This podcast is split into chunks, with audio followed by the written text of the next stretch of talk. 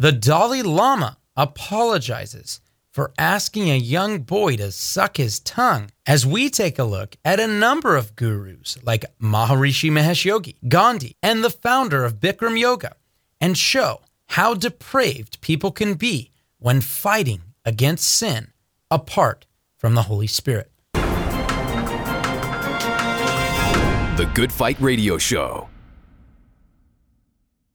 Welcome back to the Good Fight Radio Show. I'm your host, Chad Davidson of Good Fight Ministries. And on today's episode, we're going to be looking at a number of these gurus, some of which are called His Holiness and are not so holy. And with me to discuss this very important topic is none other than the president and founder of Good Fight Ministries and pastor of Blessed Hope Chapel in Simi Valley, California, Pastor Joe Schimmel.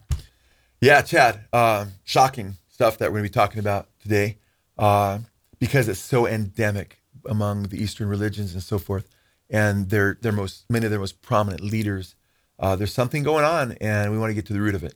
No, it's very important that we do, and a lot of people might have seen this story, and a lot of people, Joe, but even before we get into it, may point, you know, the things and the uh, excesses of the Catholic Church and some of the disgusting things that they've done and been caught doing, and moving priests from one place to another who have been caught messing around with little boys and, and so forth. And that's all true. And we would also argue that that is because it is the fighting against sin apart from the Holy Spirit. Yeah, that's not the face of true Christianity, as as most of you know. No, it's certainly certainly not the face of true Christianity. And the truth is, is that the guys that are practicing those things that we wouldn't call them brethren uh, whatsoever. We, we yeah, yeah, we would never call them brethren.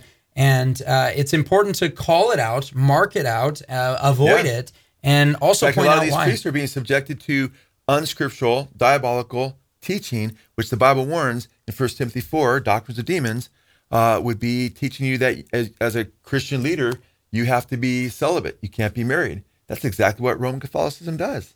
Yeah, it's kind of crazy too. And I know we're going to be getting into the Dalai Lama here, but it, it is interesting when you think of even the Catholic Church. They that's a law that came way later too, and it simply had to do with they didn't want priests to have kids, and then those kids be priests just because it was hereditary. And so then they come up and formulate laws and.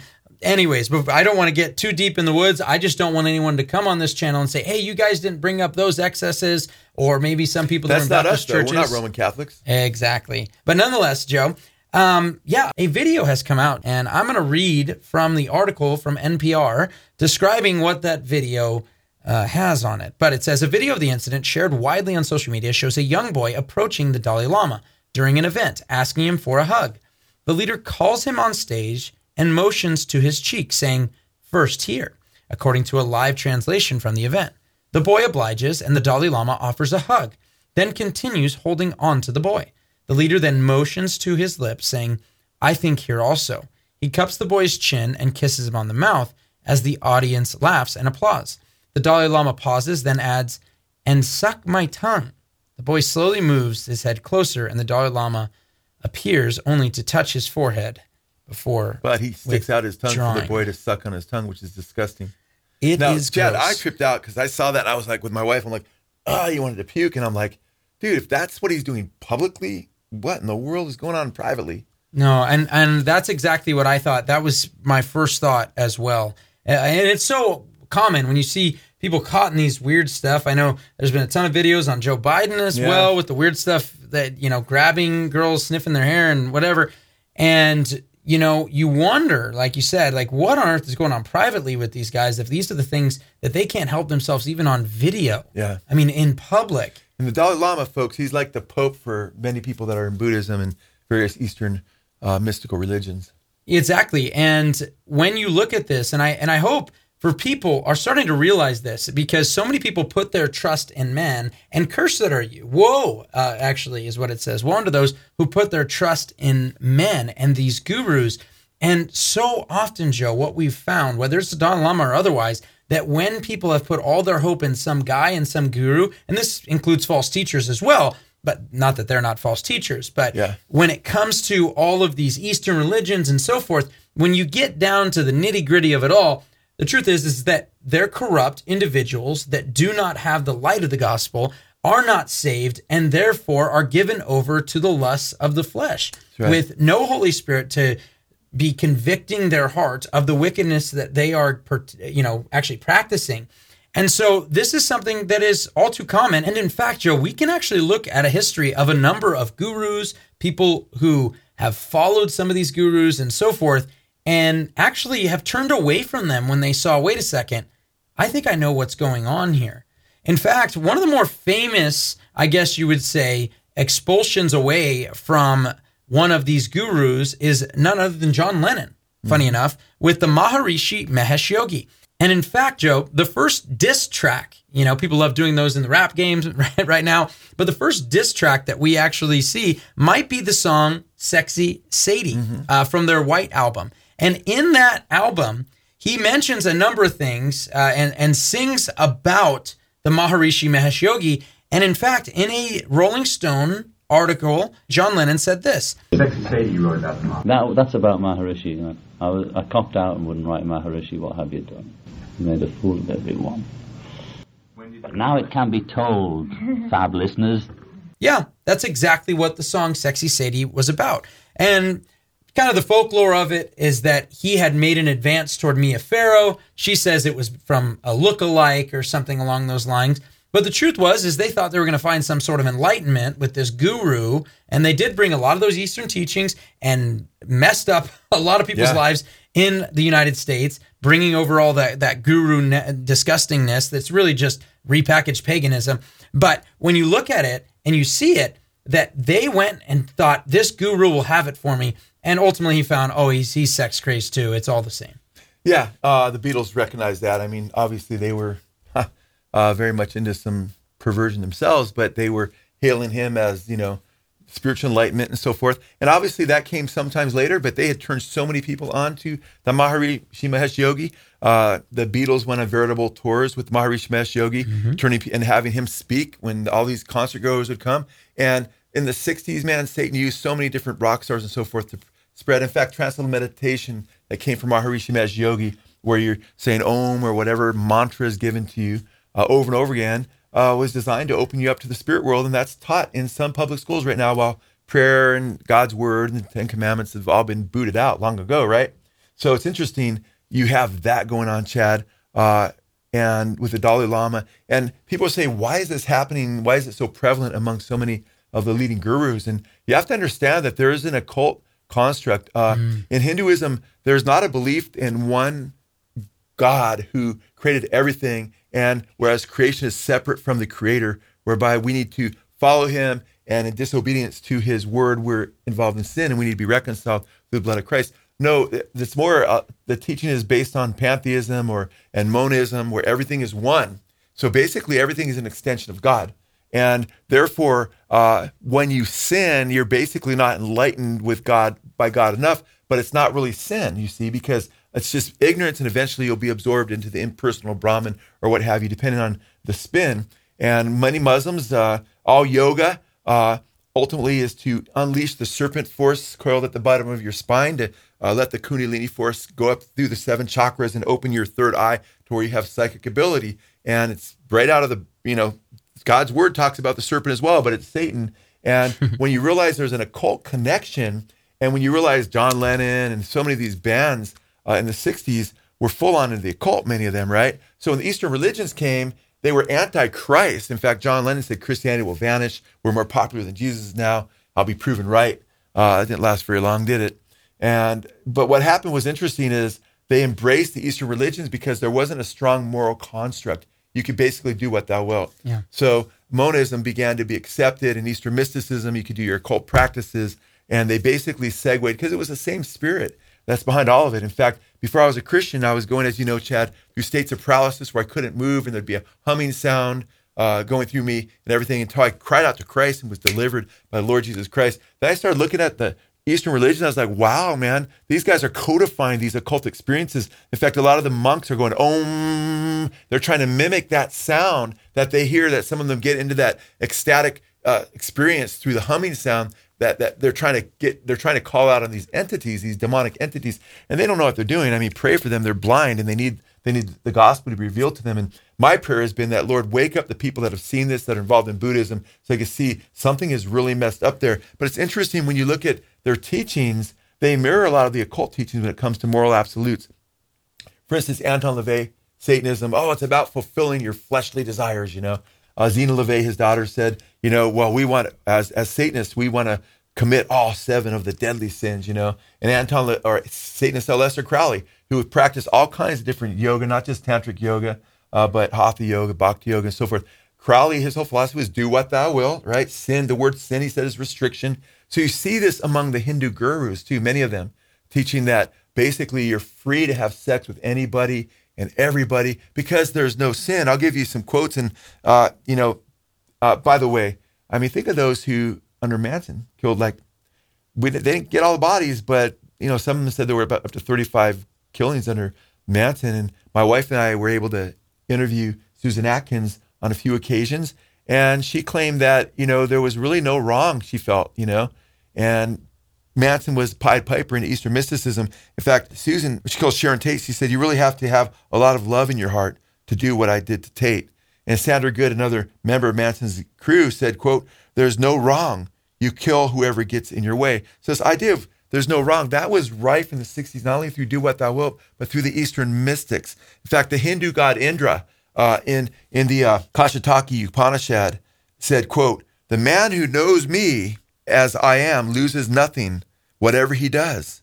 Even if he kills his mother or his father, even if he steals or procures an abortion, whatever evil he does, he does not blanch. These aren't true gods. The Bible says, as you know, Chad, and many of our Good Fight family know, that in Deuteronomy, you know, in the prophets, and or in Deuteronomy and also in the Psalms and in 1 Corinthians 10 the New Testament, all three of those areas of scripture say that the gods of the nations are demons, and these are demon gods. In 1 Timothy 4, verse 1, Paul says that the Holy Spirit speaks expressly that in latter times some will depart from the faith, giving heed to seducing spirits and doctrines of demons. And some of these doctrines are abstinence from marriage, you know, and different Gnostics took the had various variations of this. Some would just not have any kind of sex at all. But other Gnostics would have sex with anybody and everything and weren't into marriage because guess what? The flesh is evil because it was created by Yahweh and therefore we can we can do all kinds of evil things and it's okay. It was just sadly a huge deception. But in the 1960s, Chad, when the like Maharishi Mahesh Yogi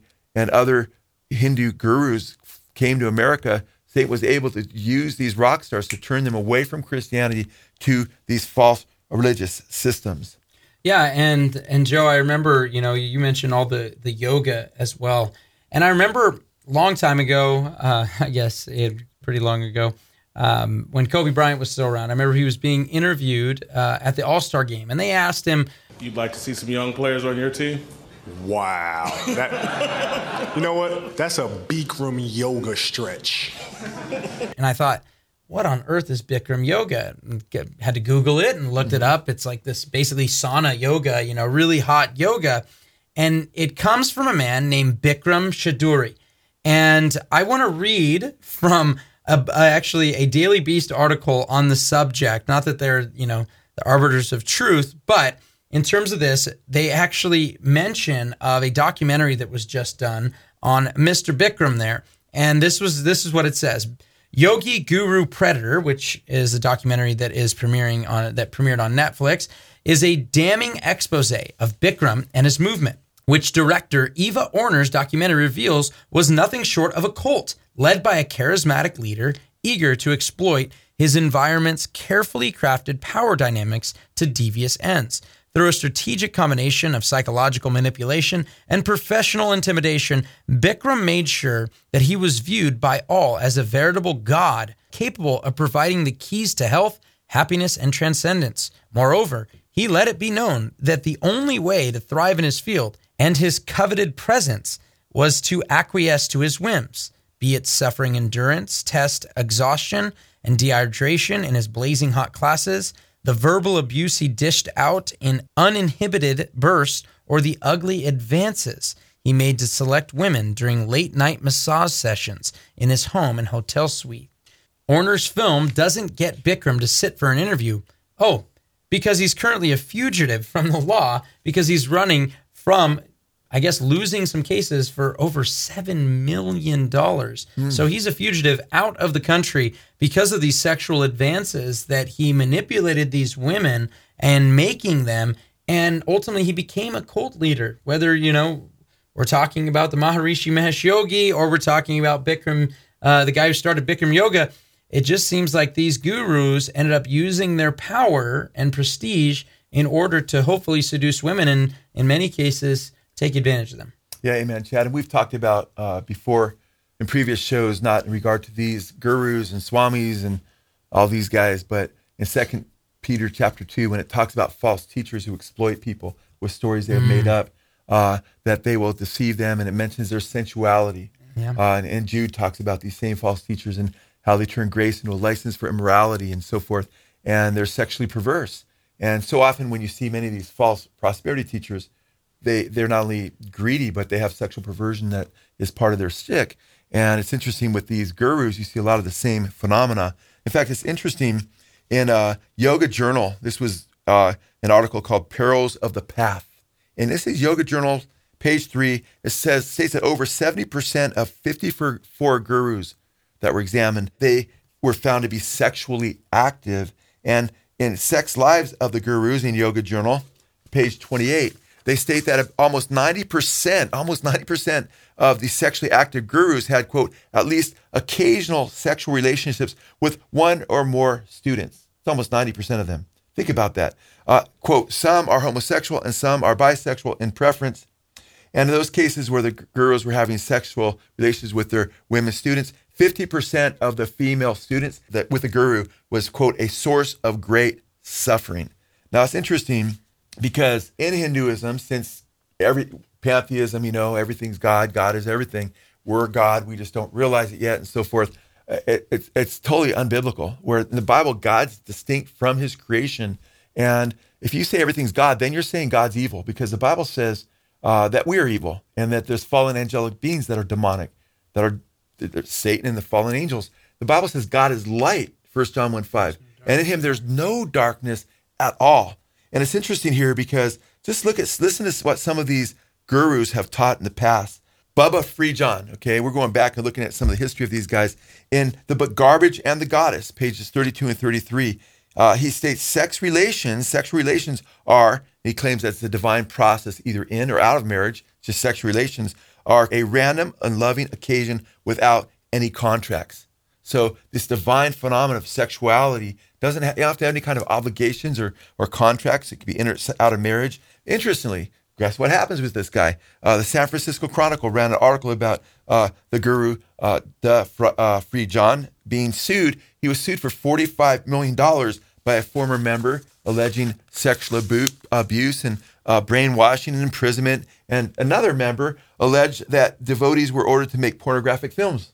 You know, uh, Guru Paramahansa Yogananda in Man's Eternal Quest, page 332, states that God sees your good and evil thoughts and actions, but they do not matter to him. well, guess what? According to Associated Press, way back in June of uh, 1986, June 2nd, Paramahansa was found guilty on eight counts of of unlawful sex over a 17 month period with an eight year old girl.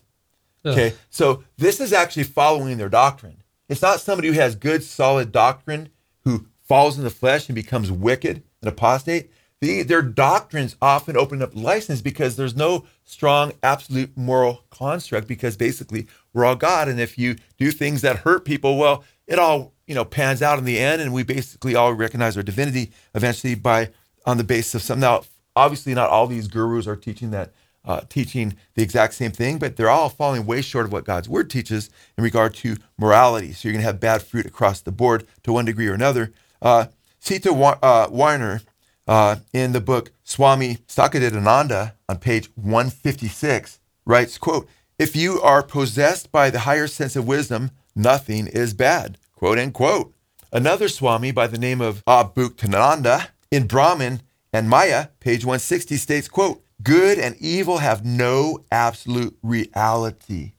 So if good and evil don't have an absolute reality, then it's not really real. So you can you can participate in it. Keep in mind, in Hinduism, uh, they're taught that everything is Maya or illusion. Nothing's really real. Therefore, if you get involved in all kinds of perverse behaviors, pedophilia, and so forth, many Hindus, many Hindu gurus we're seeing, will pass uh, sexual perversion off as not really being real. There's no real good or bad.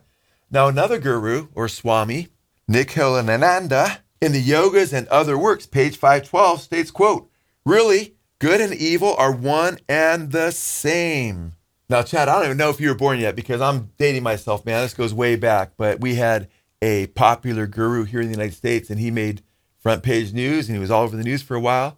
And uh, was his name was Bhagwan Raj, uh, Bhagwan Sri Rajneesh, and he was in the state neighboring us, Oregon, and he had this huge commune, and he was having thousands of people, like I think five thousand a day, coming to see him, uh, flying from all over the place. He was the hot deal because he practiced tantric yoga, and he basically was expelled from our country, had to leave because of all the wickedness that was associated with his movement. He had deceived a lot of people.